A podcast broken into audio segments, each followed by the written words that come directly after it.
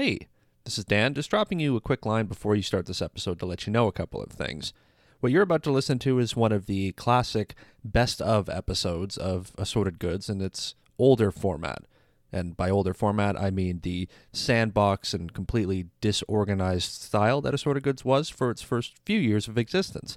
Now, since then, the feed has been cleaned up, and there's 12 of these classic episodes. And you should know, if you're a new listener, that these episodes are not really what the show is now, but they're still good and they're still worth listening to. But just be warned that if you're looking to get into assorted goods as it is now, that you probably want to go to the latest episode in your feed. Start listening from there. Throughout the episode, you might hear certain things get mentioned, like the website or the social media. Now, those have changed. So, don't go chasing those websites or links after the episode. Go to these ones instead. The website has now disinformed.ca, CA for, you know, Canadians like me. And that's where you can find all the assorted good stuff that is mentioned in these episodes. You can find the source lists and additional information. They have all moved to there. In terms of emailing, you can email me now with the new email, dan at disinformed.ca. And if you want to follow on social media, Twitter and Instagram, the new handles are at disinformeddan. And hey, look, all three of those are kind of similar with each other, creating some sort of uh, continuity. People tell me that's important. But, anyways, whether you're a new listener or a returning listener, I hope you enjoy this classic episode of Assorted Goods. And then I hope you subscribe to the show and come along for the ride with the new episodes as well. And as always, thank you for listening and enjoy.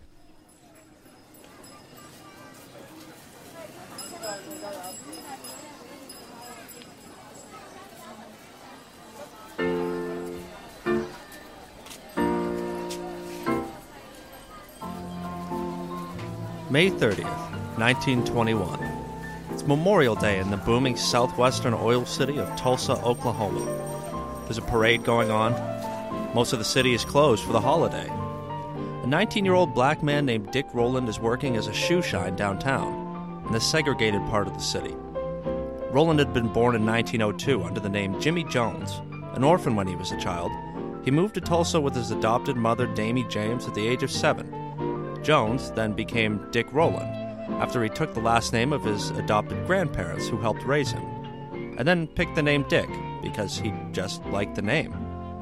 Rowland would attend Booker T. Washington High School, an all black school, before dropping out to find work. Later taking on the nickname Diamond, Dick Rowland found opportunity working in the white neighborhoods, where, at the time, there was a lot of money to be made shining shoes. Tulsa had earned its title as the Magic City, thanks to the crazy amount of oil money that was coming in. So much money that oftentimes the locals wouldn't know what to do with it, generously tipping for services provided, like getting a shoe shine. On this holiday Monday, Rowland was downtown, in the white part of town, when he needed to find a bathroom, as one does. And since he was working in the segregated neighborhood, his only option was to head to the top floor of a place known as the Drexel Building home to some local businesses, where he would find the only restroom he was legally allowed to use. Rowland headed inside and for the elevator, which at the time was being operated by a 17 year old white woman named Sarah Page. What happened next set off a course of events leading to a city descending into chaos and the worst incident of racial violence in American history. The story of the 1921 Tulsa riot is one that has been mostly forgotten. Till recently, where it's slightly eked its way back into public discussion. But this story doesn't begin on May 30th, 1921, and end a couple days later. It took a long time to build up to these two days of hell. This is a story that goes way back to before Tulsa was a city and Oklahoma was a state. This is a story of a nation forming, of how narratives shape the way we see the world. It's a story of conflicting accounts of lies, hate, ignorance and corruption, of racial violence and uncomfortable realities. But maybe most of all, it's a reminder that the past and the present share an unbreakable bond, that they're woven together, that history may not repeat, but it does rhyme, and that failing to face the hard lessons of the past leaves us poorly equipped to face the problems of the present.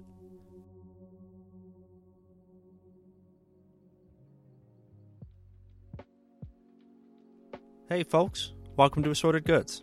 I'm Dan. Thanks for stopping in for this episode, and it's a special one. Part one of a deep dive into the story of the Tulsa Race Riot of 1921. Now, it's been a while since I've done one of these single topic episodes, so if you haven't heard one, be prepared for something a little different than normal. I still aim to bring the same quality as any other episode, if you can call it quality. And maybe it's worth letting you know this episode is going to be a little more serious than a normal episode. These deep dive episodes aren't necessarily always going to be more serious topics, but that is the case for this one here. Our topic today deals with serious violent incidents, some of the history of race in America, a lot of stuff that may be a little uncomfortable, but this is a story that's worth telling. It has a lot of depth, so I hope you'll settle in and enjoy it, and I hope I do a good job of telling it to you. Now, I'm going to keep the intro short for this one. I just ask that if you like the show, tell a friend, spread the word, and if you have any feedback, especially for this episode and for part two, which will come out one week after this one, but if you have anything to say about either one, find me on Twitter, Instagram, or on the website, assortedgoodspod.com, where you can also find the sources I used to write this show. Okay, now there's a lot of story to tell here, so let's just get into it.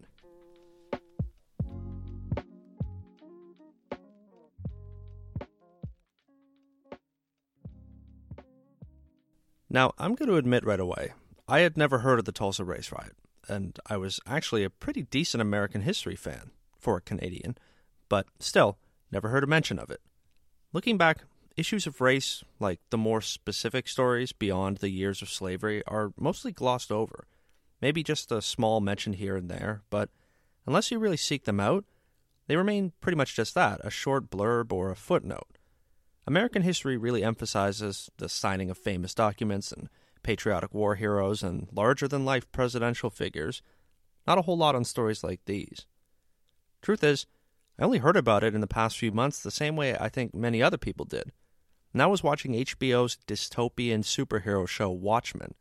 Now, not really any spoilers here, but the opening scene of the whole series is a recreation of the Tulsa riots, it's an eight minute or so scene filled with the brutalization and murder of the black residents of the city.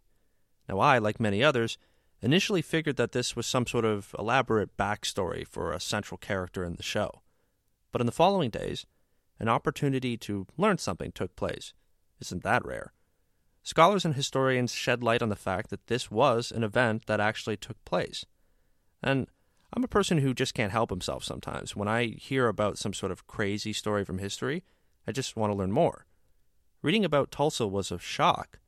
Just on the surface, it was almost literally unbelievable to me that this happened. I mean, of course, I knew that American history is littered with racial violence, but this, the burning of dozens of city blocks, the rounding up and imprisonment of every black resident in the city, angry whites being deputized as law enforcement only to end up carrying out the violence themselves? Can't be. No way. Too extreme to be true. But when I started Googling whatever I could find, I could only come back to the same question how? How can this have happened? And how can this be something that was just forgotten? Or maybe it was more about simply pretending it didn't happen. I wanted to figure it out, but I didn't know anything and I didn't know where to start. I guess that's where I come from trying to learn about all this, though. I'm a 20 something white Canadian guy. The very nature of my curiosity begins in a place of ignorance. But at the same time, there's nothing wrong with starting at ignorance, as long as you're aiming to work your way up from there. Looking at the story of Tulsa, I realized I had a ton of questions. How did things get here? What really happened? Why was this forgotten in history? And maybe most of all, are there patterns we can find between what took place then and anything today? That's what this was about when I first started writing this episode. I've got questions, I want answers, and I'm going to share with the class what I find. I did get quickly struck by one thing, though, and it ended up being at the forefront of the story for me. And again, let me be honest. I've done the best job I can of trying to stick to this principle over the course of this two part episode. But the very name, Tulsa Race Riot, is contested. The word riot fails to depict what really took place a massacre of innocent people by a rampaging mob, and the near eradication of an entire section of a city, guilty of nothing more than being a different color. As we go through this story, I do use both terms, riot and massacre, but know that they are linked. There was a riot leading to a massacre. From what I can tell, it was both, but we can't fail to keep in mind the connection between the two. It will become clear throughout the story that the way words are used, the way that people are depicted, play a central role in the story of Tulsa and the larger story of race in America. I hope I've done a good job of choosing my words. Although, if you've listened to Assorted Goods before, you probably know that I'm a bit of a dummy. I have the best of intentions in trying to tell this story, but if something in the end is a bit out of place, I hope that over the course of these two parts, we can work together to try to understand the whole story of Tulsa. And if you have any constructive feedback, please reach out. I'm always looking to get a little smarter. I need all the help I can get. So don't be shy. But okay, let's backtrack here because I've gotten a little ahead of myself. As far as we've gotten so far, Dick Rowland is on his way to find a segregated bathroom and needed to use the elevator in a downtown Tulsa building. What happened in the elevator between Dick Rowland, a black man, and Sarah Page, a white woman, has been hypothesized about for the near 100 years since the incident took place. The story varies drastically, from Rowland attempting to assault Page in the elevator, to Rowland tripping while walking into the elevator and falling into Page, to Rowland and Page sharing a secret relationship and having a lover's quarrel. The story told varies by who tells it, and by what their preconceived notions were of the events. The story of Rowland tripping while entering the elevator and falling into Page is the one that is widely believed to be the case. Whatever the truth was, it's lost to history now. Neither person involved ever gave a clear account. All we know is that Rowland entered the elevator, some sort of commotion happened between them, and Rowland left. But we should pull the lens back and examine a little context before we continue. For one, Rowland was a regular in the area. Again, he worked in the neighborhood, and from the accounts of the people who knew him, he was a fully reputable character, no devious history or anything of the sort, and certainly not capable of assaulting or raping a woman. Not to mention the idea of an assault by a black man on a white woman in midday, broad daylight, in a public space in a segregated neighborhood within earshot of other people. Many accounts from the time state that Rowland would have had to been out of his mind to attempt something so brazen. It didn't fit his character, and it didn't make logical sense. But keep in mind that this is the American South in the 1920s. A black man was not likely to receive the benefits of context in this matter, and nobody at the time seemed to draw on any of these logical suggestions. The mystery surrounding the events at the Drexel building also seems to be related to the fact that it was Memorial Day and that most businesses were closed. But for whatever reason, Page and Rowland were working their respective jobs and happened to intersect at the Drexel building elevator, changing the course of history for a whole city. Now, through my research, I've probably been able to infer that the reason they were both there and both working was that just because it's a holiday doesn't mean that these two people didn't need to work for money. Rowland probably saw the opportunity to make a little extra money on the holiday. People were downtown, which means they were still probably up for having their shoes shined. As for Page, she was apparently a poor working class girl trying to pay her way through school, so it also makes sense that she picked up a little extra work on the holiday. Really doesn't seem like that much of a mystery why they were both downtown at that time. Geez, look at me pretending to be a historian. Anyways, after the altercation in the elevator, apparently a clerk from a clothing store in the Drexel building heard Miss Page scream, saw Rowland leave quickly from the elevator, and then found Page inside, distraught. The clerk drew the conclusion that an attempted assault had taken place and called the police. There are no records of what Page told the police herself, but an investigation was launched. Although it wasn't a swift one, Rowland wasn't arrested until the following morning, on May 31st, his adopted mother quickly hired a lawyer for his defense, as word spread of the alleged assault in the downtown building. In American history, there are serious connotations to any story involving a black man and a white woman. Lynchings of African Americans have often been linked to an accusation of assault on a white woman, which sometimes, such as the gruesome 1955 murder of 14 year old Emmett Till in Mississippi, was nothing more than an accusation of whistling at a white woman. History is filled with plenty of incidents where it didn't take much for violent racists to commit murderous atrocities. And even in 1921, there was fear amongst the black community of Tulsa because of the accusations levied against Rowland. And it was understandable. The locals knew an accusation like this could result in mob violence, and in turn, the murder of what they believed was an innocent man from their community. As we'll get to here in part one, the residents of the community of Greenwood, the all black north end of the city of Tulsa, had good reason to worry for Rowland. Dick Rowland was arrested and taken to the Tulsa courthouse, where he was jailed on the top floor. Sheriff Willard McCullough aimed to keep Rowland protected on the top floor of the courthouse, but before the end of the day on May 31st, events would spiral beyond anyone's control. By nightfall, a crowd of over a thousand white Tulsans had formed outside the courthouse. Sheriff McCullough was worried that a mob may attempt to storm the courthouse and kidnap Rowland, even possibly lynching him. A group of armed black men from the neighborhood of Greenwood then arrived on the scene, offering to assist the police in protecting Rowland, but were declined. A confrontation then developed outside between the armed men from Greenwood and some of the armed white men there. Shots were fired, and at that point, chaos and reckless violence engulfed Tulsa for the better part of the following day and a half. But wait, wait, wait, wait, wait. We're going too fast. We've got to hit the brakes here because there's so much more to the courthouse confrontation that we have to consider. This riot didn't just happen because a black man was arrested, or because white Tulsans showed up to the courthouse, or because black Tulsans arrived to protect Dick Rowland.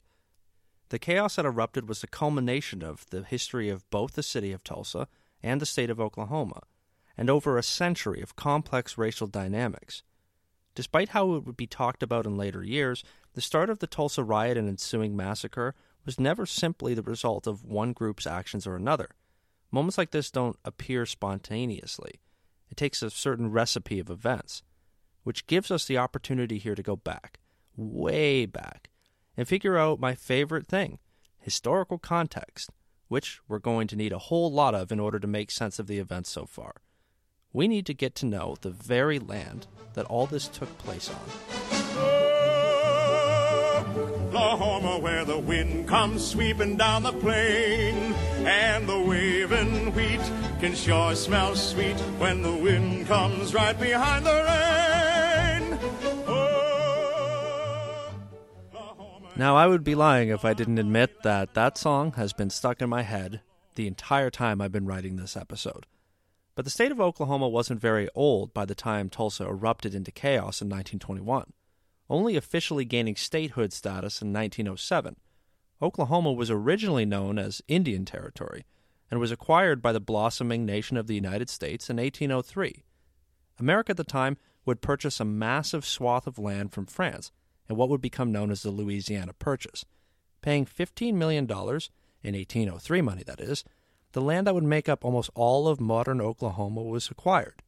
By the way, just as a side note, the land that was bought covers pieces of if not all, of the modern day states of Oklahoma, Montana, North and South Dakota, Iowa, Nebraska, Kansas, Colorado, Arkansas, and a little bit of New Mexico, Minnesota, and even small pieces of two Canadian provinces.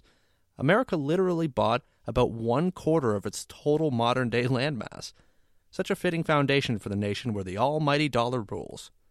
But, anyways, here's a little kicker France at the time didn't necessarily control the land that they had sold.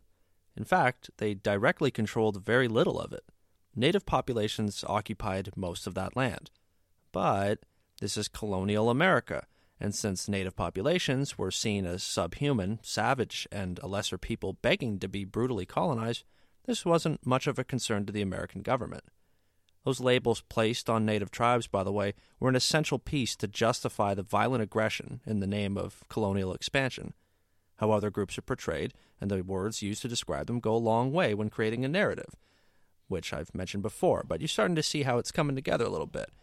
Now, I know I'm veering off into a few sidebars here and there so far, but it's hard not to. There's so much to touch on, but okay. Now, the rights that America had purchased were essentially the rights to own all this land once they had dealt with those pesky human beings who were already living there. As for the part of the purchase that would become Oklahoma, at first, it was part of the Arkansas Territory, and over the first few decades, the land would be used as a bargaining chip in treaty negotiations between the American government and the existing tribes. Little by little, native tribes were forced to move away from their homelands and further west. And in 1830, as colonial expansion continued, the American government got a little tired of these piecemeal negotiations with the people already living on the land. Under President Andrew Jackson, the Indian Removal Act was passed, giving the government the power to negotiate freely with tribes that were seen as being in the way, which basically meant that any native populations that were in the way of white settlement expansion simply had to move out of the way. In exchange, they would receive land out west of the Mississippi River in the Arkansas Territory. The removal of indigenous communities all over North America took place around this time, with many of them ending up in this new region. This period of time of forced migration is now referred to as the Trail of Tears, when tens of thousands of people from numerous indigenous cultures were forced from their lands and along their migration were subject to the elements and sickness, with thousands dying during their travels. Then in 1834, as a result of the final occurrence of a set of acts called the Non Intercourse Acts, things changed again. These were six acts passed over roughly 30 years that dictated trade and land issues between America and indigenous peoples. By the way, like most of my deep dive stories, there's enough meat on this bone to be its own episode, but again, I'm trying to stay focused here. The 1834 Act, though, officially created the boundaries of Indian Territory, as it would be known for the next half century or so. Now, in the decades after native tribes were moved to the Indian Territory, a way of life began to form, established communities, trade routes, systems of self governance, and although there were divisions amongst the different tribes, things over time began to somewhat settle, and Indian Territory was actually prosperous. But one thing to make note of is that it wasn't only white settlers who held slaves at this point in history. Native tribes also did.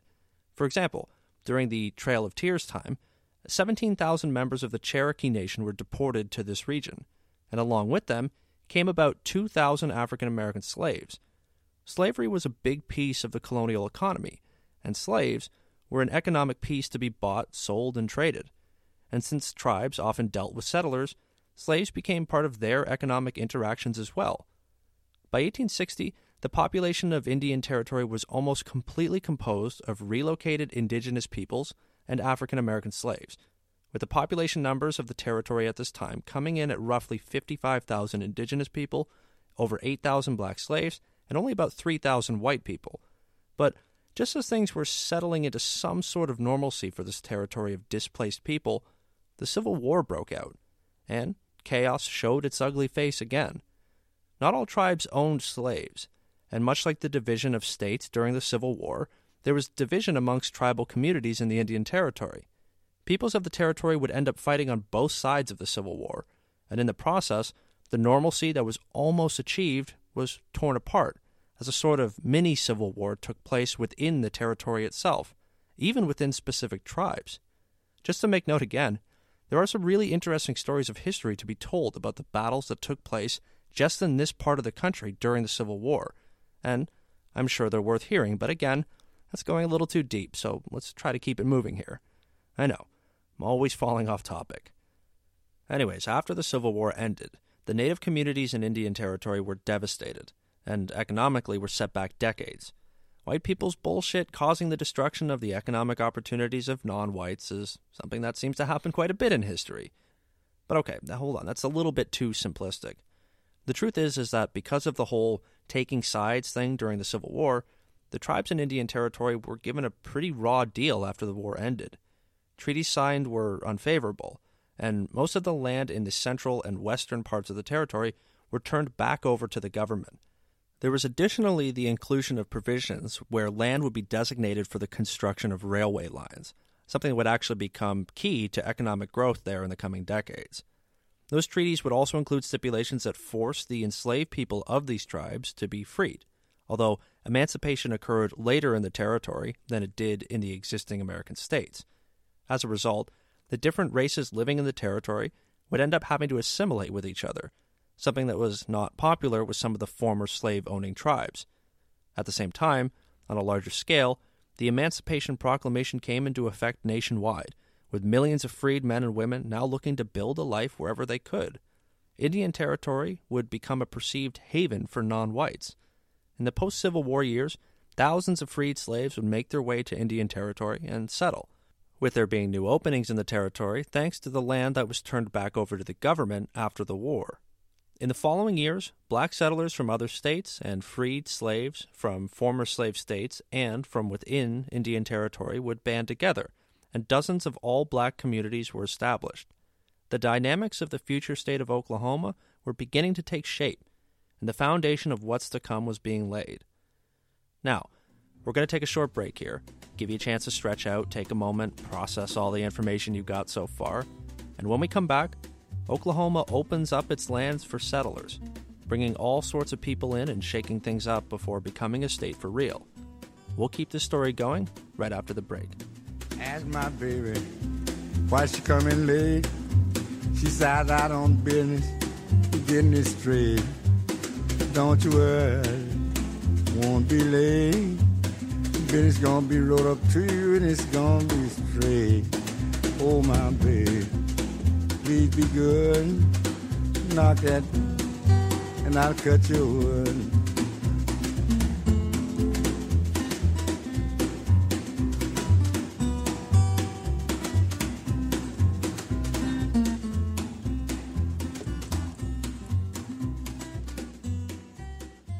All right, welcome back. Now, before the break, we went and got a little ahead of ourselves again, but we're going to pull back here to the 1870s, where at the time, the territory still had a small white population.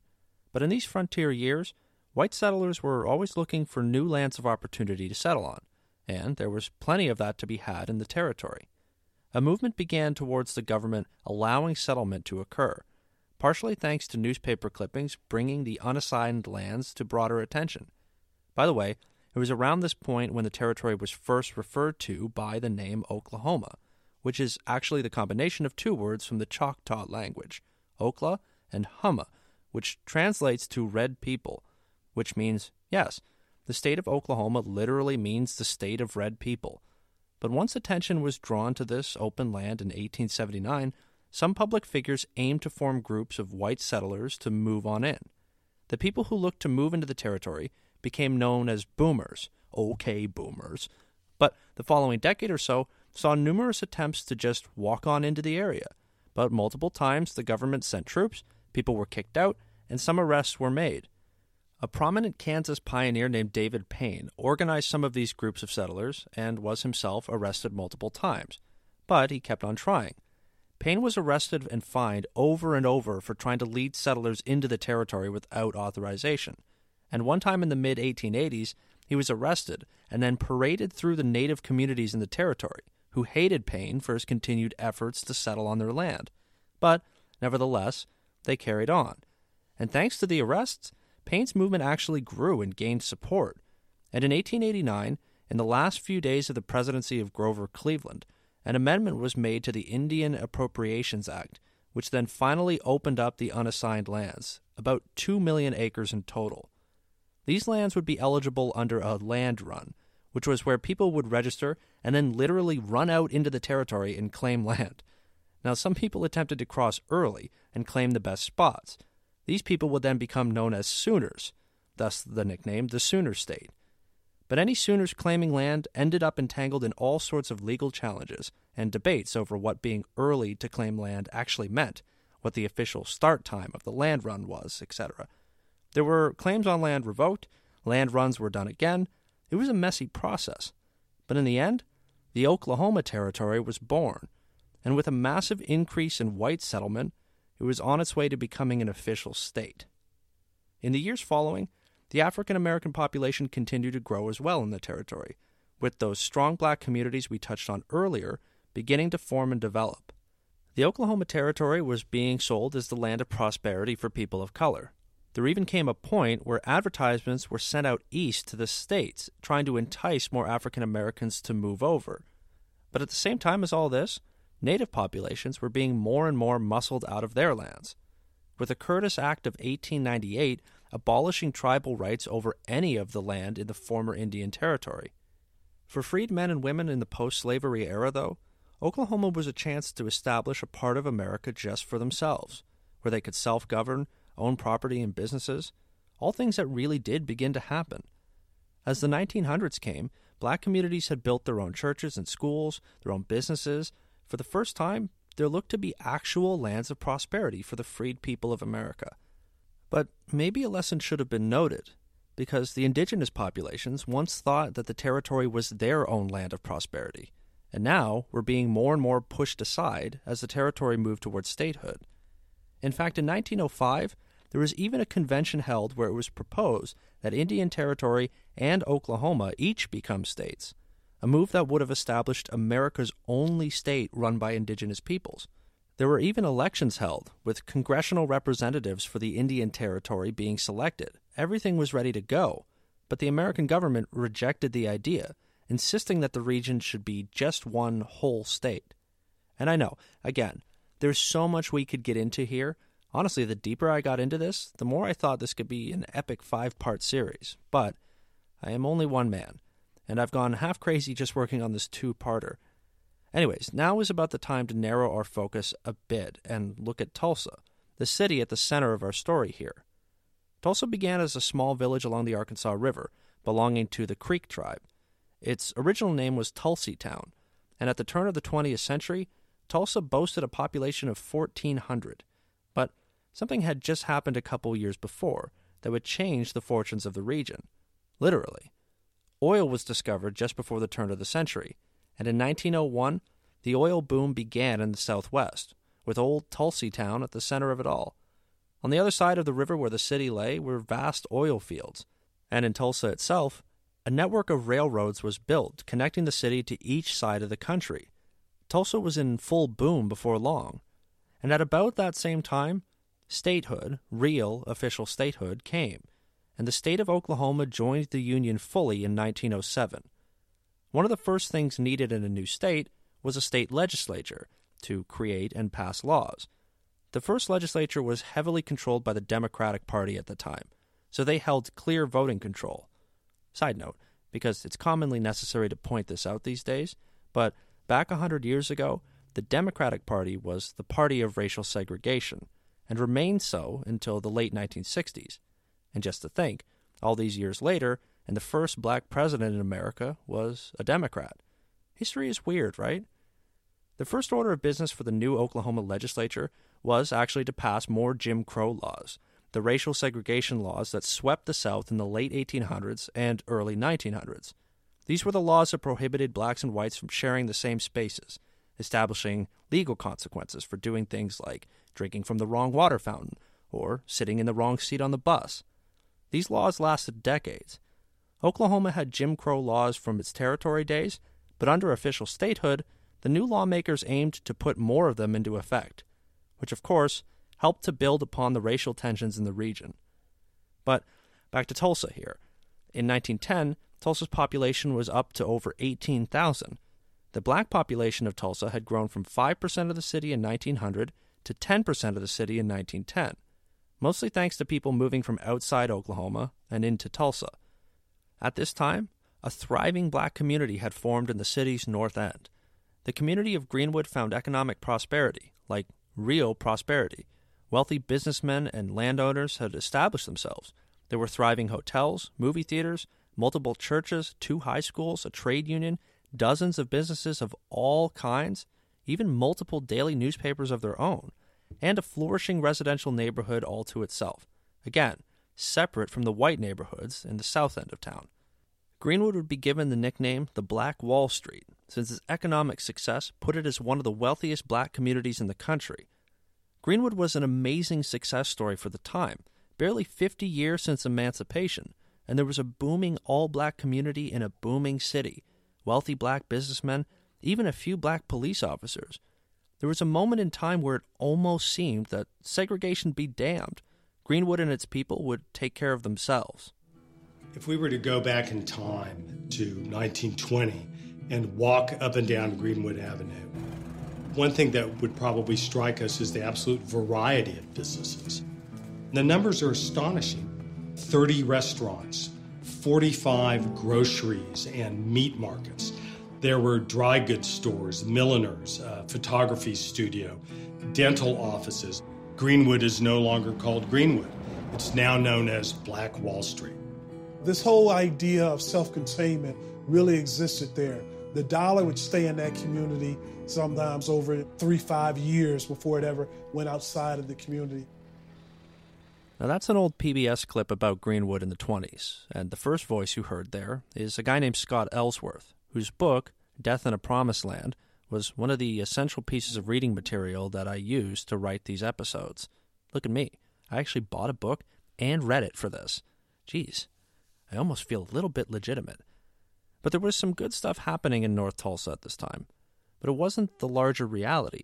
This was still a heavily racist and segregated city in a country that was still plagued by racial violence. A number of factors began to come together from about 1915 to 1920. First was the fact that a number of African Americans went to fight for their country in World War I, experiencing the same racist bullshit they got at home overseas while serving in the military. Many who fought questioned what it meant to fight for a country that didn't see them as equal back home. And, after the war, those who returned to Greenwood came back with a couple of ideas. One being that there is no way in hell that they should still be treated as a lesser people when they had fought and died for their country, and as a result, there was an increased belief in the push for equal rights. The second idea, and maybe the one more important to the story we're telling here, they brought back an outlook of handling things for themselves, much like the very nature of the Greenwood community.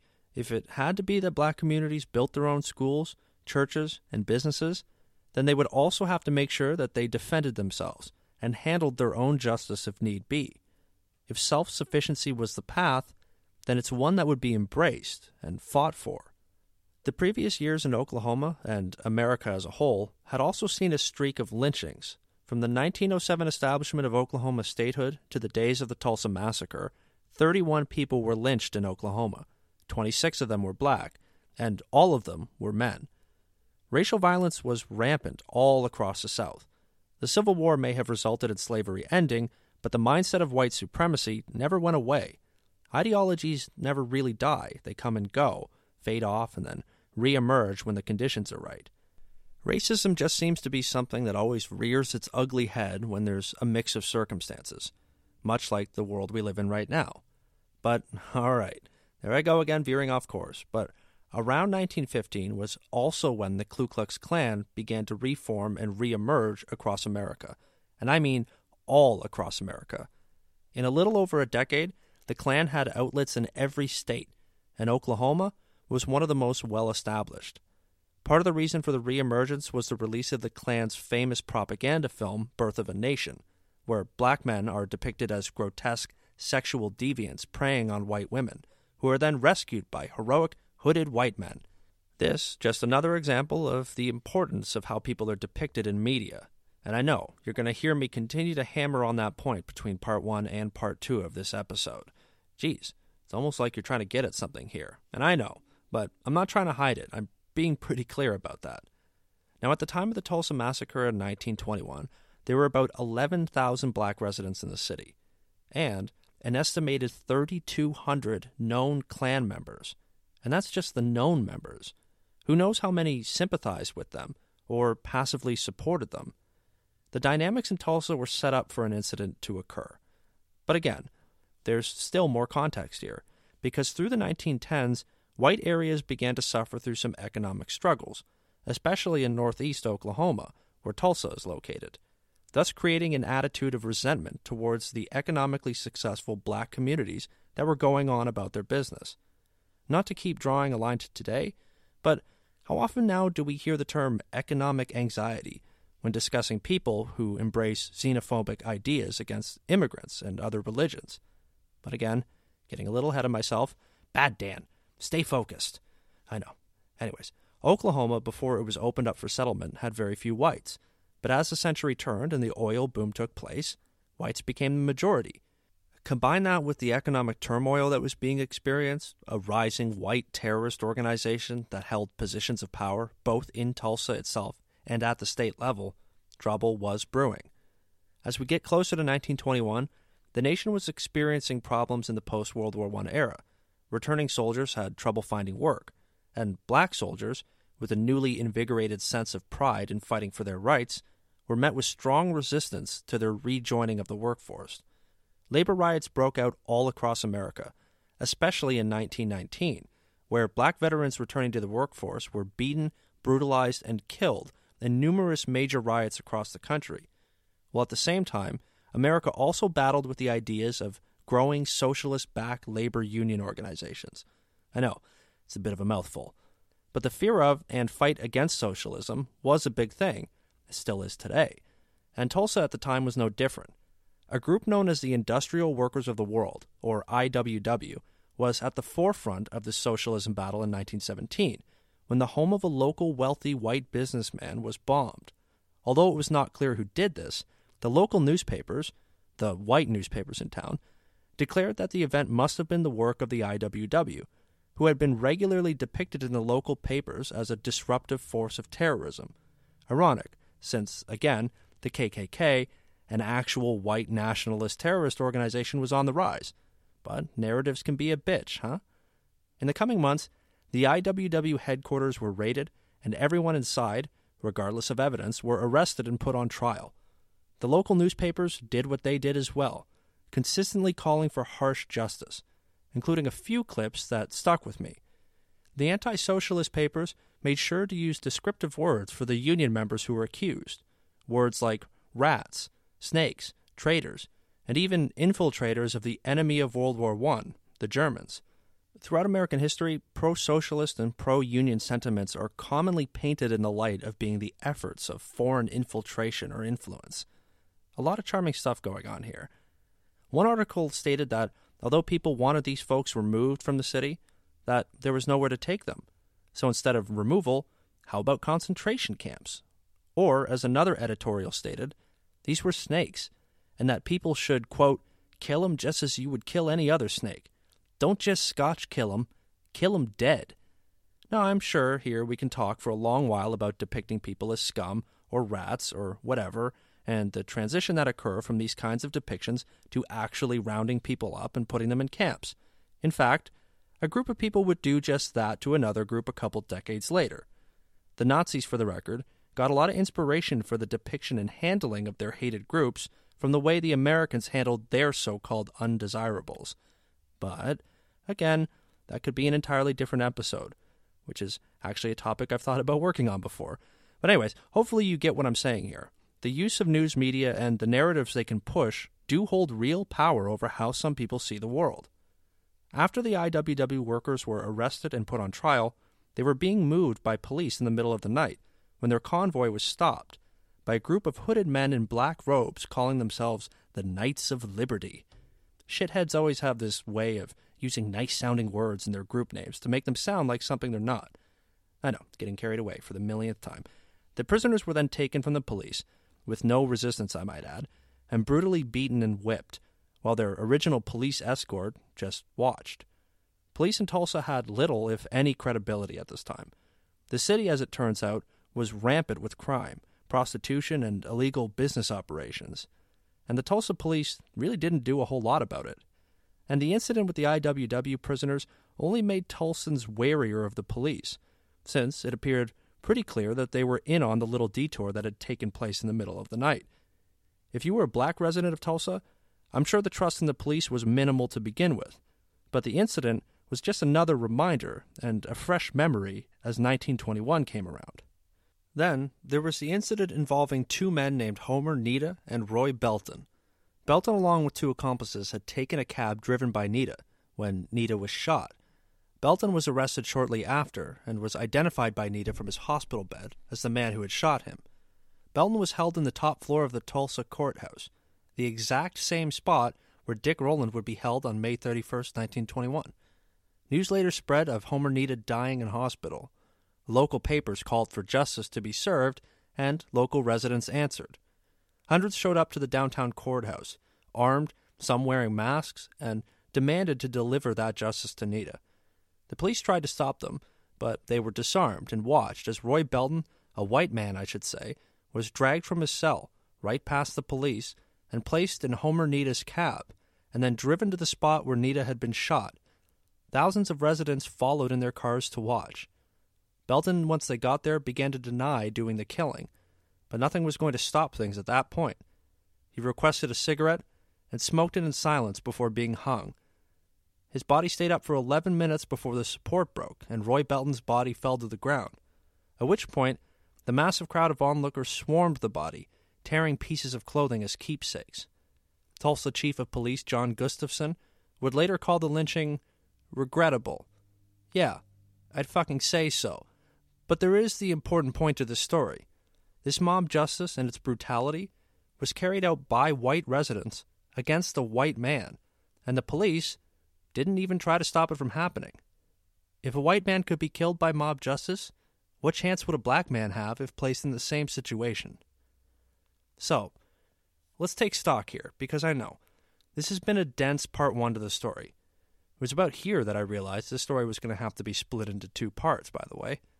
So here we have the state of Oklahoma, which, in its very foundation, lies the horrors committed against indigenous populations, the enslavement of people, then the integration of those former slaves, indigenous communities struggling to keep their land while white settlers arrive in droves looking to build their own communities.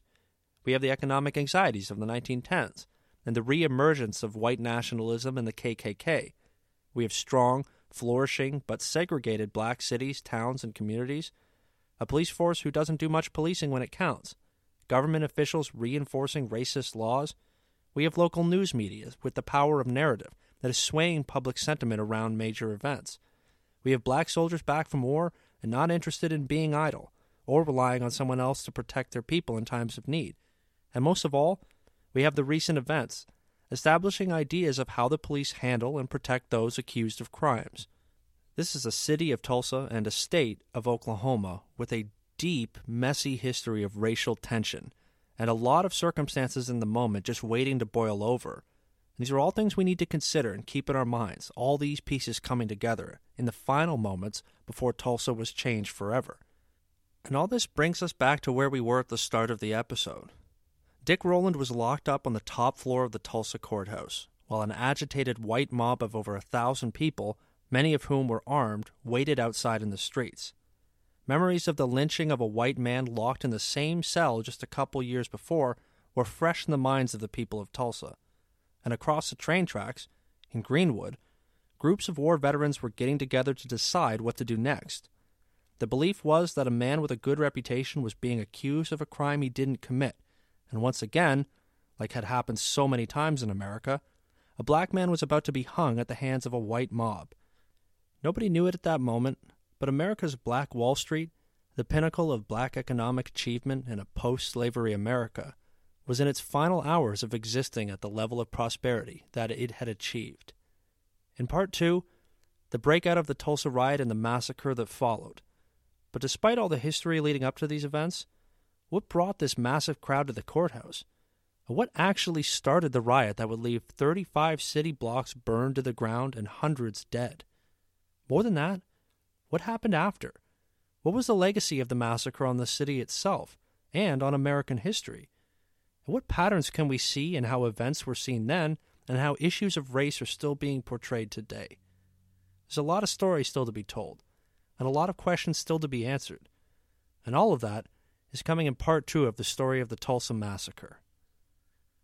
I want to thank you for listening to this episode of Assorted Goods. Again, I know this is a serious topic, a lot heavier than what the show usually is, and I know it's very dense. There's a lot of information, and history can sometimes be a bit of a lull. But I hope that you'll come back for part two. And then I do promise back to some regular episodes for a while after that. If you have feedback on this episode, reach out Twitter, Instagram, the website, assortedgoodspod.com. Find me, hit me up, don't be shy. Not a lot to say here at the end of the episode, just stay tuned for part two. If you like it, tell a friend. If your friends haven't figured out podcasts yet, be the one to show them, change their lives forever. All right, that's enough rambling. Thanks for hanging in there. And that's it for this episode of Assorted Goods. Take care, and I will see you next time. People moving out, people moving in. Why? Because of the color of their skin. Run, run, run, but you sure can't hide.